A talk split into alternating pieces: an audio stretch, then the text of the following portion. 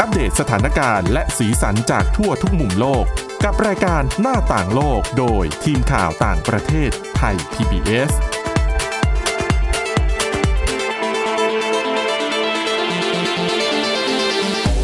สวัสดีค่ะ ต้อนรับคุณผู้ฟังเข้าสู่รายการหน้าต่างโลกนะคะ มาอัปเดตเรื่องราวสถานการณ์ทั้งสีสันและสาระจากทั่วทุกมุมโลกกับทีมข่าวต่างประเทศไทย PBS กันเช่นเคยนะคะ ติดตามฟังกันได้ผ่านทางพอดแคสต์ค้นหาคำว่าหน้าต่างโลกค่ะ หรือว่าไปที่เว็บไซต์ www.thaipbspodcast.com นะคะ วันนี้อยู่กันกับคุณทิพย์ตะวันธีรนัยพงษ์และดิฉันวินิษฐาจิตกรีค่ะ สวัสดีค่ะ วันนี้เรามีเรื่องราวหลากหลายมาฝากกันเช่นเคย และดิฉันพากลับมาที่เรื่องของโควิด -19 ค่ะ แต่ว่าไม่ได้โฟกัสที่ตัวโรคโดยตรง อ๋อ เออ ต้องบอกก่อนแบบนี้ คือถ้าพูดถึงผลกระทบจากโควิด -19 ที่เราเคยเคยคุยคุยกันไปเนี่ย ก็อาจไม่ว่าจะเป็นของคุณสวรักษ์เองหรือคุณทิพย์ตะวันเองก็จะมีเรื่องลองโควิด อืม อ่าโควิด ระยะยาวที่คุณหมอในบ้านเราเรียกกันเนี่ย นอกจากลองโควิดแล้ว ที่คนที่หายจากโควิด -19 จะต้องเจอเนี่ย ล่าสุดมันมีข้อสังเกตที่น่าสนใจเหมือนกันจากที่อินเดียนะคะ คือในอินเดียเนี่ยอ่ะถ้าดูจำนวนผู้ติดเชื้อโควิด -19 ก็เยอะเป็นอันดับสองของโลกอยู่แล้ว อืม ตามตามความรุนแรงที่เคยเกิดขึ้น อ๋อ นะ ใช่โหดิฉันยังจำภาพฝังใจอยู่เลยนะ เอาฝังใจจริง เหตุการณ์ที่เกิดขึ้น ถู นะ กต้อง ไม่ว่าจะเป็นเรื่องของคนเสียชีวิต คนนอนรอเตียงอยู่หน้าโรงพยาบาล ๆ ไปจนถึงการเผาศพ อ่า สุสานต่าง ออกซิเจนอีกโห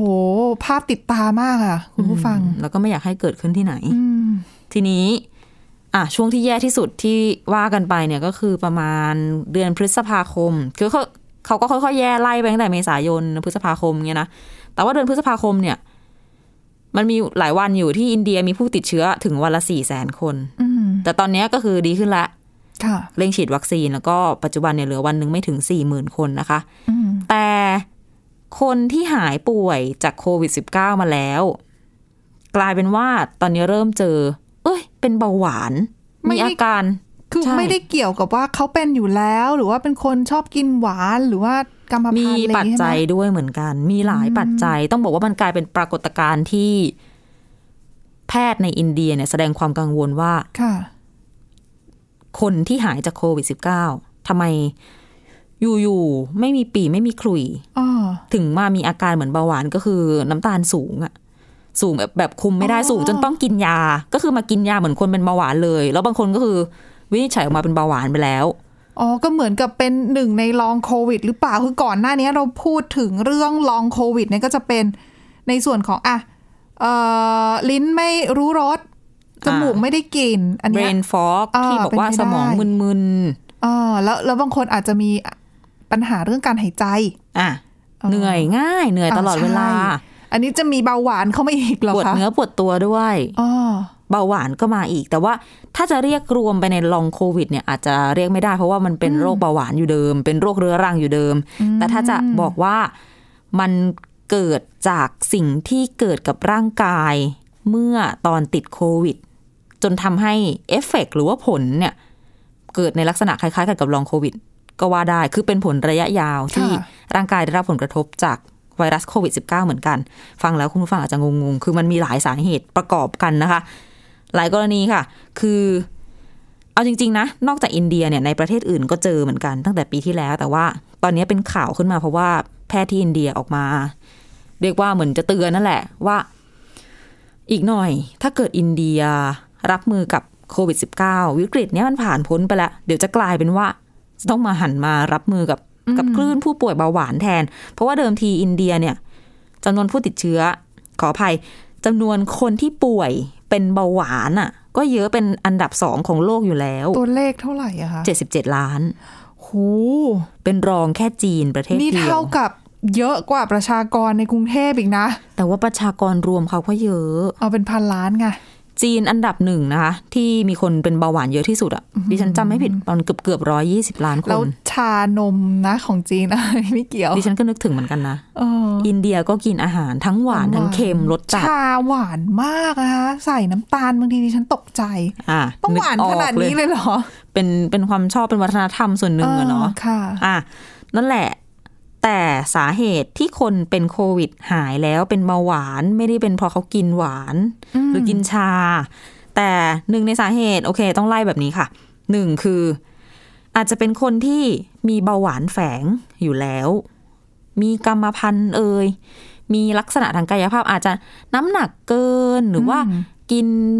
อย่างเงี้ยกินหวานกินเค็มจัดๆ แล้วก็เป็นภาวะเบาหวานแฝงอยู่ในตัว แต่ว่าไม่เคยตรวจ ทีนี้พอรักษาโควิด -19 หายเสร็จอ้าวเจอ หรืออีกประเภทหนึ่ง ตอนที่รักษาโควิด -19 ถ้าป่วยหนักๆ ถ้าใครเคยได้ยินก็คือ คุณหมออะต้องให้สเตียรอยด์ อืมใช่ค่ะ เมื่อเวลาร่างกายเราโดนโควิด -19 เข้าไปโจมตี มันจะไปเหมือนคุณหมอเขาใช้คำว่า ล่อลวงทำให้ภูมิคุ้มกันในร่างกายเราเนี่ยทำงานมากกว่าปกติ ค่ะ จนทำให้อวัยวะต่างๆ ระบบต่างๆ เกิดอาการอักเสบขึ้น แล้วภูมิคุ้มกันก็เพิ่มสูงขึ้นมากกว่าปกติด้วยเช่นกัน ก็คือจะเรียกว่าเป็นโอเวอร์ไดรฟ์อย่างนี้ก็ได้ทุกอย่างมันเกินไปหมด เกินพอดี ซึ่งเป็นอันตรายกับร่างกาย ซึ่งส่วนหนึ่งเนี่ย ผู้เสียชีวิตจากโควิด -19 จำนวนไม่น้อยก็เสียชีวิตไม่ใช่จากโควิด -19 นะ ใช่ คือเสียชีวิตจากผลพวงของการ ถูกต้อง ที่ร่างกายพยายามจะสู้กับโควิด ใช่ค่ะ อวัยวะต่างๆอ่ะอย่างอ่ะอาจจะเกิดไตวายหรืออะไรก็ว่าไป นั่นแหละ นั่นเป็นสาเหตุที่ทำให้ทางการแพทย์เนี่ยต้องใช้สเตียรอยด์เข้ามาในการหนึ่งอ่ะผลของการใช้สเตียรอยด์นะคะ มันจะกดภูมิคุ้มกัน -19 ค่ะ แล้วก็ลดอาการอักเสบ แต่ว่ามันก็จะมีผลข้างเคียงที่ที่ไม่ดีอีกอย่างหนึ่งก็คืออการทำให้ระดับของน้ำตาลในเลือดเนี่ยเพิ่มสูงขึ้น อ่ะ ตรงนี้เอง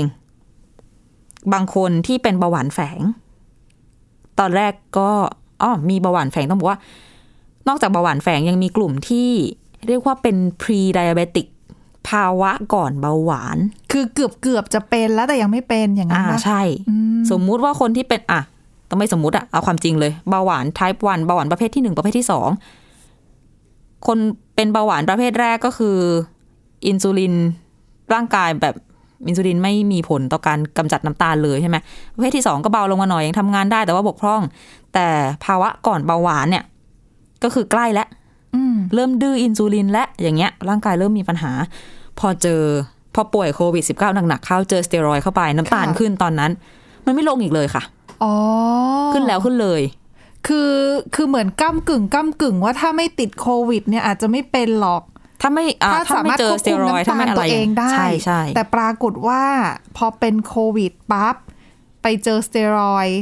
น้ำตาลขึ้น ภูมิลงน้ำตาลขึ้น ใช่ ก็เลยนะคะ แล้วก็มีอีกสาเห เลี่ยง ตุหนึ่ ยาง กนะ มันแก้ไม่ได้จริงๆนะอย่างเงี้ยลด มัน น้ำตาลดิฉันว่าก็ก็ไม่ช่วยอ่ะ มันคือ ไช่วย การรักษา แล้ว ชีวิตไงหมายถึงว่าลดน้ำตาลก็ต้องกินยาแล้วไง ก็จริง ก็คือเนี่ยคือสิ่งที่เกิดขึ้นตอนนี้คือหายโควิดแล้วหลายๆคน อืม หายโควิดหายสนิทเป็นปิดทิ้งเลย แต่ต้องไปหาหมอรับยาเบาหวาน แล้วก็กินยาเบาหวานอยู่ตลอด อืม มีอีกอย่างหนึ่งสาเหตุ ทั้งหมดนี้คือแพทย์สันนิษฐานมานะหลาย ๆ ประเทศ ค่ะ เขามีเป็นสมาคมการแพทย์ด้านโรคเบาหวานนะเขาทำการศึกษาร่วมกัน มีอีกอย่างหนึ่งก็คือ ตอนที่ป่วยเป็นโควิด -19 อย่างที่เราเล่ากันไป ร่างกายมันจะอักเสบ แต่มันไม่ได้มาโจมตีที่ปอดเราอย่างเดียว อ๋อ มันโจมตีส่วน ค่ะ อื่นด้วย เพราะว่าตัวโควิด -19 เนี่ย ถ้าเราพูดถึงหนามโปรตีนเนี่ย หลายคนโอ้โหฟังจนฟังจนเบื่อแล้วกับคำว่าหนามโปรตีน ไอหนามโปรตีนตรงเนี้ยค่ะ มันจะจับกับตัวรับในร่างกายเรา ชื่อว่า ACE2 ACE แล้วก็เลขสองอะ ACE2 receptor ต้องนึกภาพเหมือนกับ มีคุณหมอท่านหนึ่งเคยอธิบายไว้ว่า ตัวหนามของไวรัสโควิด -19 เป็นเหมือนกุญแจ ค่ะ แล้วตัวรับตัวเนี้ยที่อยู่ตามเซลล์ปอดเซลล์อะไรของเราเป็นเหมือน แม่กุ รู ญแจ รูกุญแจ อ่าอ่าอ่าอ่า อ่ะซึ่งมันเสียบเข้าไปแล้วมันก็ไขกันได้พอดี แล้วมันก็คือการติดเชื้อ แต่ว่ารูกุญแจอันเนี้ยหรือว่าตัวรับอันเนี้ยไม่ได้อยู่แค่ที่ปอดอย่างเดียว มันมีที่ส่วนอื่นๆ ของร่างกายด้วยไม่ว่าจะเป็นแบบตับไตอะไรต่างๆ แล้วหนึ่งในนั้นที่มีตัวรับ ACE receptor ACE 2 receptor เนี่ยคือตับอ่อน ตับอ่อนก็คืออวัยวะที่ผลิตอินซูลินในร่างกายของเรา ทีนี้ก็เท่ากับว่าโควิดเนี่ยสามารถ ไปรบกวนการทำงานของตับอ่อนก็ได้ ดังนั้นก็จะมีก็เป็นไปได้เช่นกันที่คนที่เคยป่วยโควิดหนักๆมา อินซูลินในร่างกายอ่ะก็อาจจะไม่ได้ผลิตมามากพอทำให้เกิดภาวะน้ำตาลในเลือดสูงได้ อืม แล้วยังไม่หมดนะ ค่ะ การอักเสบโดยรวมของร่างกาย คุณหมอก็บอกว่าเป็นไปได้ที่จะเรียกว่าทำให้ตับอ่อนรวนอ่ะ คือไปโจมตีตรงตั อั บ กเสบหลาย อ่อะ ส่วนในร่างกายจัด แล้วมันก็จะมีหลายอวัยวะ แล้ว ที่ร ถ้า วน ตับ ไป อ่ แล้ อ วน ตั ล้ บ ม อ่ เห อ ลวน เนี่ยโอ้โห คือไม่ต้องถึงกับล้มเหลวก็ได้ แค่แบบรวน คือเซลล์บางส่วนที่ใช้ในการผลิตอินซูลิน โดนรบกวน เสียหายอะไรอย่างเงี้ย ก็คือส่งผลกระทบแล้ว และเชียงทั้งหมดที่ร่ายมาเนี่ยคือปัจจัย ส่วนหนึ่งที่แพทย์จากหลาย ๆ ประเทศสันนิษฐานว่าเป็นเหตุที่ทำให้คนที่หายจากโควิดเนี่ย อืม เป็นเบาหวาน ซึ่งวารสารการแพทย์ที่เกี่ยวกับเรื่องโรคเบาหวานเนี่ยค่ะเขารวมตัวเลขเอาไว้ว่า มีคนที่ป่วยโควิด จนต้องเข้าโรงพยาบาลเพื่อรักษา แล้วออกแล้วหายออกมาเนี่ย เป็นเบาหวานหลังจากนั้นประมาณ 14.46เปอร์เซ็นต์ เยอะอยู่นะ ใช่มันก็มันก็ไม่น้อย อ๋อ คือตัวเลขเปอร์เซ็นต์14 14เปอร์เซ็นต์มันอาจจะดูไม่เยอะ แต่คนป่วยโควิดมันเป็นร้อย ใช่ เท่าไหร่แล้วอะสองร้อย คื ล้า อน แล้ว คือถ้าคุณจะเทียบตัวเลขอัตราส่วนเนี่ยอย่าลืมว่าคุณเทียบกับอินเดียไงที่มีคนอัตราการติดเนี่ย คนที่ติดเนี่ยเยอะมาก มาก แล้ว 14เปอร์เซ็นเนี่ยพอคูณเข้าไปกับตัวเลขของผู้ติดเชื้อเยอะ ๆ เนี่ย นั่นแหละ มันก็สูงนะคะ นี่แหละค่ะ คือสิ่งที่น่าเป็นห่วงที่นี่ที่ฉันคุยกับ คุณหมอธีรวัตรเหมจุธาจากที่โรงพยาบาลจุฬาลงกรณ์มี อะไรที่น่าสนใจมุมมองเกี่ยวกับประเทศไทยของเราด้วย แต่ว่าเดี๋ยวพักกันสักครู่มาเล่าให้ฟังกันต่อในช่วงที่สองค่ะ หน้าต่างโลกโดยทีมข่าวต่างประเทศไทย PBS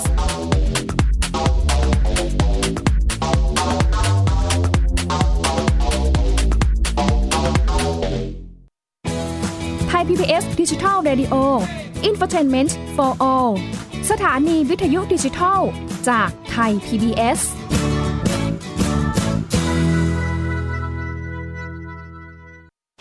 อยู่ที่ไหนก็ติดตามเราได้ทุกที่ ผ่านช่องทางออนไลน์ จากไทย PBS Digital Radio ทั้ง Facebook Twitter Instagram และ YouTube Search คำว่าไทย PBS Radio แล้วกดไลค์หรือ Subscribe แล้วค่อยแชร์ กับคอนเทนต์ดี ๆ ที่ไม่อยากให้คุณพลาดอ้อเรามีให้คุณฟังผ่านพอดแคสต์แล้วนะ มาฟังนิทานกันแล้ว เปิดโลกจินตนาการกับไทย PBS Podcast ให้น้องๆ สนุกสนานไปกับเพลย์ลิสต์นิทาน มากกว่า 100 เรื่องเอานะเอาจากคิสอาว นิทานสุภาษิตและสื่อเสียงนิทาน ฟังได้ที่ www.thaipbspodcast.com และแอปพลิเคชัน Thai PBS Podcast ตั้งแต่วันนี้เป็นต้นไป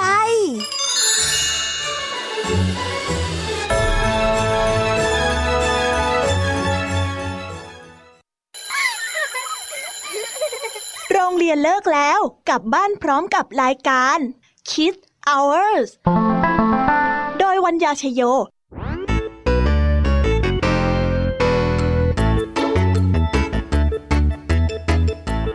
พบกับนิทานคุณธรรมสอนใจ กับครูไหวใจดี ว่าไม่ควรเชื่อคำพูดของคนพลาน นอกจากนี้ ลุงทองดีกับเจ้าจ้อยยังมีนิทานสุภาษิตมาเล่าให้ฟัง นี่พวกเอ็งเนี่ยนะ มันลิงหลอกเจ้ากันจริง ทั้งยังมีนิทานเด็กดี และพี่ยามีเล่านิทานสนุกสุดหันษาให้น้องๆได้ฟัง ทุกวันจันทร์ถึงศุกร์ 17 นาฬิกา ทางวิทยุไทย PBS www.thaipbsradio.com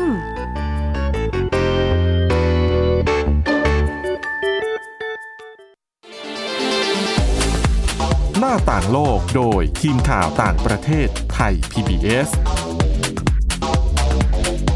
ตอนรับคุณผู้ฟังกลับเข้าสู่ช่วงที่ 2 ของรายการหน้าต่างโลกนะคะ ข้อมูลที่คุยกันไปดิฉันพูดคุยสัมภาษณ์มาจากศาสตราจารย์นายแพทย์ธีรวัตรเหมจุธาซึ่งเป็นหัวหน้าศูนย์วิทยาศาสตร์สุขภาพโรคอุบัติใหม่โรงพยาบาลจุฬาลงกรณ์คณะแพทยศาสตร์จุฬาลงกรณ์มหาวิทยาลัยนี่แหละ ก็คือยังมีอีกเรื่องหนึ่งที่ฉันถามอาจารย์มา ค่ะ คือบ้านเราเนี่ยกำลังมีคนติดเยอะขึ้นเรื่อยๆ แล้วเราอ่ะจะต้องเจอกับอะไรแบบนี้ไหม อืม เหมือนที่อินั่นนน่ะสิ เดีย อืม คุณหมอตอบมาอย่างน่าสนใจ ว่า ว่าเราไม่ได้น่าจะจะต้องกังวลแค่เบาหวาน ดิฉัน มี ฟัง สิ่ แล้ ง ว ที่น่ากังวลมากกว่านั้น ถูกต้อง มันก็คือลองโควิด ที่เราพูดกันไปตอนต้นนั่นแหละ คุณหมอบอกว่า คือลองโควิด เนี่ย อาการมันเยอะมาก มันเรียกว่าโควิด มันไปสร้างผลเสียกับอวัยวะแทบจะทั่วร่างกาย ใช่ไหมค่ะ ทีนี้ผลมันก็หลากหลาย มันก็อาจจะแค่ปวดตัว หรืออาจจะ อย่างน้อยๆ แค่ ใช่ ไม่ ไหม ได้กลิ่น เออแค่ แต่ถ้า ไม่ได้กระทบหนัก อ่ะแต่ถ้ามันไม่ใช่แค่นั้น อ่า มันหนัก ค่ะ ได้ถึงขนาดว่าทำงานทำการไม่ได้ อืม แล้วคุณหมอก็เลยมองว่าเนี่ยมันจะเป็นการสูญเสียทรัพยากรของประเทศเลยนะ อ๋อ แล้วทีนี้ภาครัฐ เก็ไม่ หรือว่า ทันได้นึก ใช่ นะ หน่วยงานที่มี เรานึ อำ ก นาจ ว่าหายแล้วก็คืออ อ่า หาย ถูกจะทำยังไงให้ให้เราจัดการกับปัญหานี้ได้ แต่อันดับแรกก็คือ ตอนนี้ก็ยังต้องจัดการกับกับเรื่องโควิดก่อน แต่ใดๆดิฉันว่ามันก็คือห่วงโซ่เดียวกัน หมายถึงว่า ถ้าเราป้องกันหรือว่าเร่งฉีดวัคซีนให้ได้ตั้งแต่แรก มันก็ไม่เกิดโควิด มันก็จะไม่เกิดลองโควิดถูกไหม ก็คือไม่ต้องให้คนมาป่วย อ่าแต่ว่าในเมื่อตอนนี้มันอยู่ตรงจุดนี้กันแล้ว เราก็ต้องเฝ้าระวังกันต่อไป อืม อืมแต่ว่าที่คุณหมอพูดคือน่าคิด แล้วก็เบาหวานก็นั่นแหละค่ะ เป็นอีกอาการหนึ่งเอาเป็นว่า เอามาเป็นข้อมูลมาฝากกันเผื่อว่าใครที่หายจากโควิด แล้วจะสังเกตอาการตัวเอง ไม่ว่าจะเป็นอาการลองโควิดความความเหนื่อยล้าต่าง ๆ หรือว่าลองถ้าเกิดมีโอกาสได้ตรวจสุขภาพประจำปี หรือถ้าพบว่าตัวเองมีอาการผิดปกติอะไรจะเผื่อจะลองไปปรึกษาแพทย์นะคะ จะได้สังเกต จะได้มีอะไรจะได้แก้ไขได้ เร็ว อืมคือตอนนี้ก็ก็ป้องกันตัวเองแล้วก็ทำให้ร่างกายแข็งแรง พยายามที่หลีกเลี่ยงอาหารที่อาจจะเสี่ยงทำให้เป็นโรค ๆ อืม เอางี้ดีกว่าเออ รวมถึงอาหารเสริม ที่ตัวเรา ยาต่างๆ ก็กินอย่างพอดีกินตามคำแนะนำของแพทย์ไม่ใช่ กินเยอะเกินพอดีมันก็ไม่ดีกับตับกับไตเช่นกันนะคะอ่ะ กิน เชื่อ ให้ ว่า ดีนอนให้ดี อืม เพื่อให้สุขภาพร่างกายเนี่ยแข็งแรงมากที่สุด รวมไปถึงอย่าลืมว่าตระหนักถึงเรื่องสุขภาพร่างกายแล้ว สุขภาพจิตใจก็สำคัญนะคะ โอ้จริง ใช่บางคนอาจจะ ความกังวลเนี่ยมี ลืม ผล คิดไงแต่เรื่องจิตใจเนี่ยสำคัญเหมือนกัน เราก็มัวแต่กังวลกันอยู่อะเนาะ ใช่ค่ะ อ่ะไปที่เพื่อนบ้านของเรากันบ้างนะคะ ที่เมียนมามีเป็นข่าวเกี่ยวกับโควิดเหมือนกันคุณผู้ฟัง แต่ว่าอันนี้ฟังแล้วก็รู้สึกหลายคนก็แสดงความเป็นห่วงแหละโดยเฉพาะหน่วยงานด้านสิทธิมนุษยชน ค่ะ มีหลายหน่วยงานเลยนะคะ เป็นหน่วยงานด้านสิทธิมนุษยชนที่ เช่นของกลุ่มบุคลากรทางการแพทย์โดยเฉพาะ หรือว่ากลุ่มคนที่ทำงานที่ต้องเผชิญกับความเสี่ยงต่างๆ เขาก็รวบรวมข้อมูลมา เกี่ยวกับโควิด -19 ที่เชื่อมโยงกับกองทัพอ่ะเขารายงานมาว่า กองทัพเมียนมาเนี่ย โจมตีและข่มขู่บุคลากรทางการแพทย์ ตั้งแต่ก่อรัฐประหาร1กุมภาพันธ์ที่ผ่านมาจนถึงตอนนี้หกเดือนแล้วเนาะ อืม มีการโจมตีข่มขู่แบบนี้ 252 ครั้งเป็นอย่างน้อย อื้อหือ เท่านั้นยังไม่พอมีการสังหารแพทย์อย่างน้อย 25 คน จับกลุ่มบุคลากรทางการแพทย์มากกว่า 190 คน และนอกจากนี้ยังมีการไปบุกค้นบุกตรวจโรงพยาบาลหรือสถานพยาบาลต่างๆเนี่ยรวมแล้ว 86 ครั้ง ซึ่ง 80-90 ครั้งเนี่ยมันไปกวนการทำงานของหมอของพยาบาลเขา ในการช่วยเหลือรับมือกับโควิด -19 ช่วยเหลือดูแลรักษาคนป่วยเนี่ยนะคะ และที่ ฟังดูร้ายแรงยิ่งไปกว่านี้อีกก็คือการไปยึดอุปกรณ์ PPE ชุดป้องกันส่วนบุคคล หน้ากากอะไรต่างๆ อุปกรณ์จำเป็น และออกซิเจน เอาไปใช้เฉพาะในกองทัพ ซึ่งก่อนหน้านี้เรื่องออกซิเจนเราก็เคยรายงานกันไปแล้วว่ามีการ ค่ะ ดักขัดขวางทั้งเอ่อรถหรือว่ารถของบริษัทที่ขนส่งขายออกซิเจนเอง คือ ด้วย ถึงแม้ว่าจะมีการพูดในเรื่องของรัฐประหารแล้วก็การใช้ความรุนแรงในในเมียนมานะตอนนี้แต่ว่าอย่าลืมว่าในเรื่องของความขัดแย้งก็เมียนมายังเผชิญกับโควิด -19 ควบคู่ไปด้วยนะคะ ใช่ สถานการณ์เขาก็ไม่ได้ดีด้วยเหมือนกันนะคะสถานการณ์การแพร่ระบาดแรงเหมือนกัน ค่ะ การขาดแคลนออกซิเจนก็มีเหมือนกันนะ แล้วก็ทางสหรัฐอเมริกาก็เตรียมจะมอบเงินช่วยเมียนมาด้วยนะคะ ประมาณ 1,670 ล้านบาท 50 ล้านดอลลาร์สหรัฐ แต่ที่ฟังแล้วใจชื้นก็คือไม่ได้จะมอบให้กับรัฐบาลโดยตรง ก็คือจะเอาไปช่วยกลุ่มภาคประชาสังคมแหละ ค่ะ ที่ช่วยเหลือทั้งหมอพยาบาลแล้วก็คนทั่วไปที่ได้รับผลกระทบจากโควิด -19 คือส่วนหนึ่งตะวันตกเขาก็ไม่กล้าที่จะ มอบเงินช่วยเหลือเนี่ยให้กับทางฝั่งรัฐบาล เพราะว่ากลัวจะถูกนำไปใช้ในปฏิบัติการกวาดล้างประชาชนนั้นผู้เห็นต่างนั่นแหละ ใช่ อืม มันก็ถือว่าเป็นการจัดการที่โอเคนะ คือต้องคิดเอาไว้ก่อนหน้านี้แหละ แต่ว่าโครงการในสะในเมียนมาหลาย ๆ โครงการเนี่ย ก็มีทางกลุ่ม NGO แล้วก็ภาคประชาสังคมเนี่ย ไปขับเคลื่อนอยู่ค่อนข้างเยอะพอสมควรตั้งแต่ก่อนหน้านี้นะ แม้กระทั่งในสมัยรัฐบาลของซูจีก็ตาม ค่ะ ซึ่งตะวันตกก็มีไม่น้อยที่อาฟันดิ้งเงินให้ให้ทุน ซึ่งก็ให้ผ่านกลุ่มประชาสังคม ภาคประชาสังคมเหล่านี้เนี่ยแหละ อืม อืม การบริจาคเงินนี่สหรัฐอเมริกาเขาก็ให้บ้านเราด้วยนะ อ๋อ ในเวลาเดียวกัน 5 ล้านดอลลาร์สหรัฐ เพื่อมาสู้โควิด โดยเฉพาะใช่ไหมคะ ถูกต้อง แต่ของเราก็คือมอบให้รัฐบาลโดยตรง เราไม่ได้มีปัญหาอะไรแบบเขาแล้วก็ถือว่ายังเป็นโชคดีอยู่ อ่ะ ปิดท้าย กันด้วยที่เรื่องราว เบาๆกันบ้าง ใช่ เบาไหมอ่ะ ดิฉันว่าไม่ค่อยเบาเท่าไหร่ แต่ว่าอาจจะออกมาในแนว คือแปลกๆอ่ะอาจจะบอกได้ อาจจะพูด โอเค ได้ว่าแปลก แต่ว่ากระแสในโซเชียลมีเดียของจีน อันนี้เป็นเรื่องราวที่เกิดขึ้นในประเทศจีนนะคะ แล้วก็เป็นกระแสที่ถูกวิพากษ์วิจารณ์ในโลกโซเชียลของจีนเยอะพอสมควรคือรัฐบาลจีน ออกมาประกาศว่า เขามีประกาศใหม่มาอีกแล้วที่ทำให้ถูกวิจารณ์ เตรียมที่จะแบนเพลงคาราโอเกะ อืม ที่เขามองว่าอาจจะสุ่มเสี่ยงในการสร้างเอ่อเป็นอันตรายต่อความมั่นคงของชาติ เพลงแบบไหนเหรอ ที่จะเป็นอันตราย คือหลาย ๆ คนก็อื้อหือ อุ้ยแต่ว่าดิฉัน คือ ก็นึกออกนะ ถ้าเป็นบริบทบ้านเราอ่ะ ก็จะมีกลุ่มนักดนตรีที่ต่อต้านไง แล้วก็แต่ง หมือน เพ กั ล น ง ของจีนก็ เขาก็มี มีเหมือนกัน ใช่ไหม ใช่ค่ะ โอเค เขาบอกว่าอย่างกรณีอย่างฮ่องกงอย่างเงี้ยก็มีเหมือนกันเพราะอย่าลืมว่ากลุ่มที่ต่อต้านรัฐบาลจีนในฮ่องกงเนี่ยเขาก็มีเพลงของเขาเองนะที่เขามักจะ โอเค ร้องอ่ะ แต่ดิฉันจำได้เขาร้องเป็นเพลงโบสถ์ไม่ใช่เหรอ ก็ห้า แต่มีอัปเดตแหละ ออ มีหลายเพลง มีหลาย เออ บทเพลงแล้ว เขาบอกว่าส่วนหนึ่งที่อาจจะถูกอันอันนี้เขายังไม่ได้บอกนะ ว่าเพลงไหนบ้างที่จะโดนห้ามเอามาร้อง ค่ะ แต่ว่าหลาย ๆ คนก็ตั้งข้อสังเกตว่าเพลงนี้อาจจะโดนด้วยก็คือ เพลงคุณเคยดูละครเวที จะเรียกว่าละครละครเพลง อ่ะ เรื่องเลมิเซลาฟมะ อ่าฮะ ไม่เคย เออ ดูแต่รู้จัก เออนั่นแหละเพลงหนึ่งที่ดังในในเรื่องเนี้ยก็คือ Do You Hear the People Sing โอเค ใคร ๆ ก็ เข้าใจ ต้อง ละ เคยได้ยินเพลงนี้นะคะ ค่ะ เป็นคือเรื่อง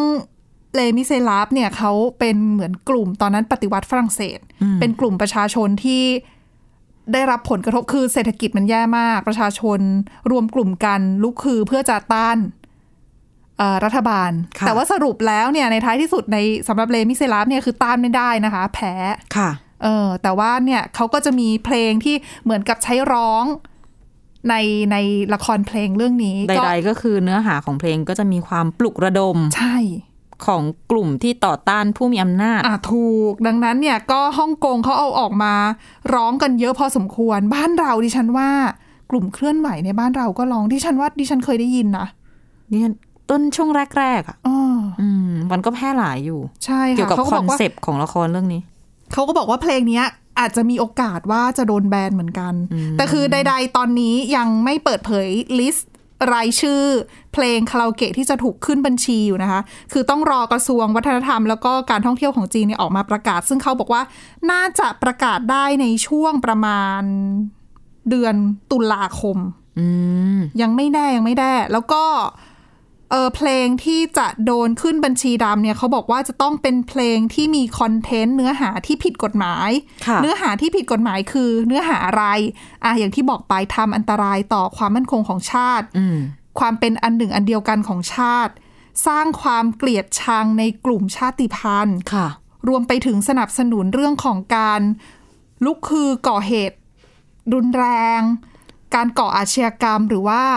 การพนัน ก็เป็นภัยคุกคามต่อกฎหมาย คืเขา ต่อ มง รั ว่า ฐ มันเป็นเออเป็นเรื่องเรื่องเขาเรียกว่า จะกลายเพลงจะอาจจะถูกใช้เป็นการสนับสนุนให้มีคนก่อเหตุที่ผิดกฎหมาย อืม เขาก็เลยอ่ะจะให้มีการแบนนะนะคะ แล้วก็ปัญหาอย่างที่บอกไปว่าโลกโซเชียลไม่พอใจเพราะอะไร เพราะ ค่ะ เขาบอกว่า ตอนเนี้ยมีใครเขาไปร้องเพลงในคาราโอเกะกันบ้าง เออดิฉันก็ลืมคิดไปเลย เขาบอกทำไมมันล้าหลังขนาดนี้ เป็นระเบียบที่ย้อนกลับไปเป็นสิบสิบปีเลยนะ เพราะตอนนี้ไม่มีใครเขาไปแล้วร้านคาราโอเกะนะ ไม่คุณมันฟ้องอายุคนร่างกฎหมายไง อืม อาจจะเป็นช่วงวัยที่ อันอันนี้คือไม่ยังไม่ได้แตะประเด็นเรื่องของว่าจะมองว่าอะไรเป็นการกระทบความมั่นคงของชาติด้วยนะ อันนี้เอาแค่ว่าแบรนด์เพลงคาราโอเกะเนี่ยก็แปลกแล้วอะคนอันนี้คือคนจีนเขา แปลกจริง เขาไปวิพากษ์วิจารณ์กันในโลกโซเชียลอะนะคะ ค่ะ อืม เดี๋ยวเผื่อวันหน้าวันหลังเรามีข้อมูลเรื่องของการระบุว่าอะไรถูกอะไรผิด เกี่ยวกับเรื่องคาราโอเกะเนี่ยเผื่อเอามาฝากคุณผู้ฟังกันในตอนหน้าๆนะคะ ค่ะ ค่ะสำหรับวันนี้นะคะ รายการหน้าต่างโลกคุณผู้ฟังติดตามฟังเรากันได้ผ่านทางพอดแคสต์เช่นเคยนะคะ อยู่กันได้ อยู่ฟังกันได้ทุกวันค่ะ ไปที่เว็บไซต์ก็ได้นะคะ www.thaipbspodcast.com ค่ะ วันนี้เราสองคนและทีมงานทั้งหมดลาไปก่อน สวัสดีค่ะ สวัสดีค่ะ